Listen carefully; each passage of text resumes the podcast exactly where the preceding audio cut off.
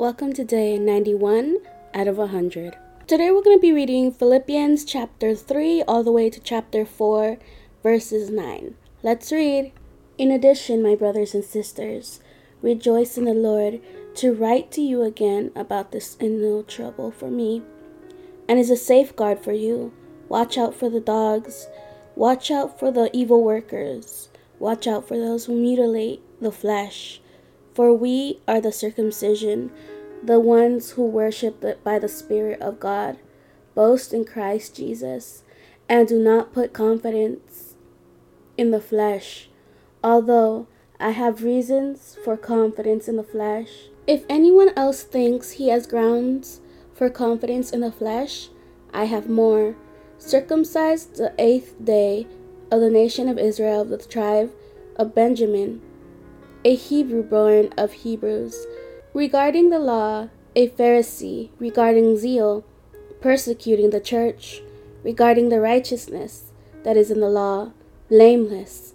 But everything that was a gain to me, I have considered to be a loss because of Christ.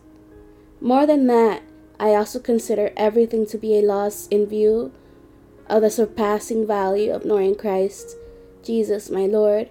Because of him I have suffered the loss of all things, and consider them as dung, so that I may gain Christ and be found in him, not having a righteousness of my own from the law, the one that is through faith in Christ, the righteousness from God based on faith.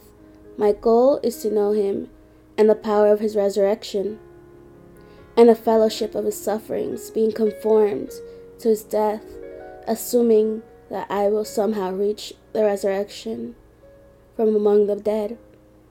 Not that I have already reached the goal or am already perfect, but I make every effort to take hold of it because I also have been taken hold of by Christ Jesus.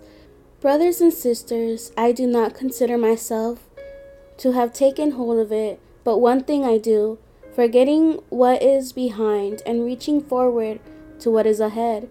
I pursue as my goal the prize promised by God's heavenly call in Christ Jesus. Therefore, let all of us who are mature think this way. And if you think differently about anything, God will reveal this also to you. In any case, we should live up to whatever truth we have attained.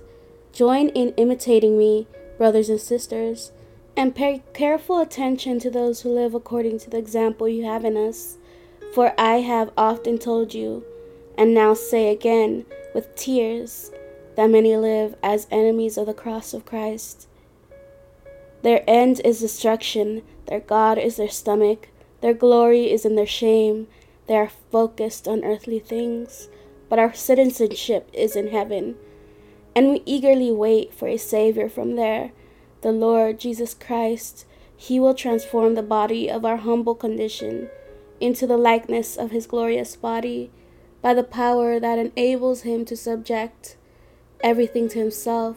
So then, my dearly loved and longed for brothers and sisters, my joy and crown, in this manner, stand firm in the Lord, dear friends. I urge Euodia and I urge Syntyche to agree in the Lord.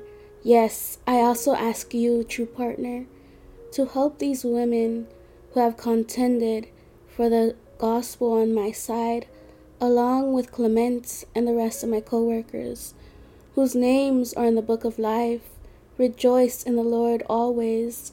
I will say it again, rejoice. Let your graciousness be known to everyone. The Lord is near. Don't worry about anything, but in everything, through prayer and petition, with thanksgiving, present your requests to God, and the peace of God, which surpasses all understanding, will guard your hearts and minds in Christ Jesus. Finally, brothers and sisters, whatever is true, whatever is honorable, whatever is just, whatever is pure, whatever is lovely, whatever is commendable, if there is any moral excellence, and if there's anything praiseworthy, dwell on these things. Do what you have learned and received, heard from me, and seen in me, and the God of peace will be with you. Thank you for joining me today. See you tomorrow for day 92. Have a good day. Bye.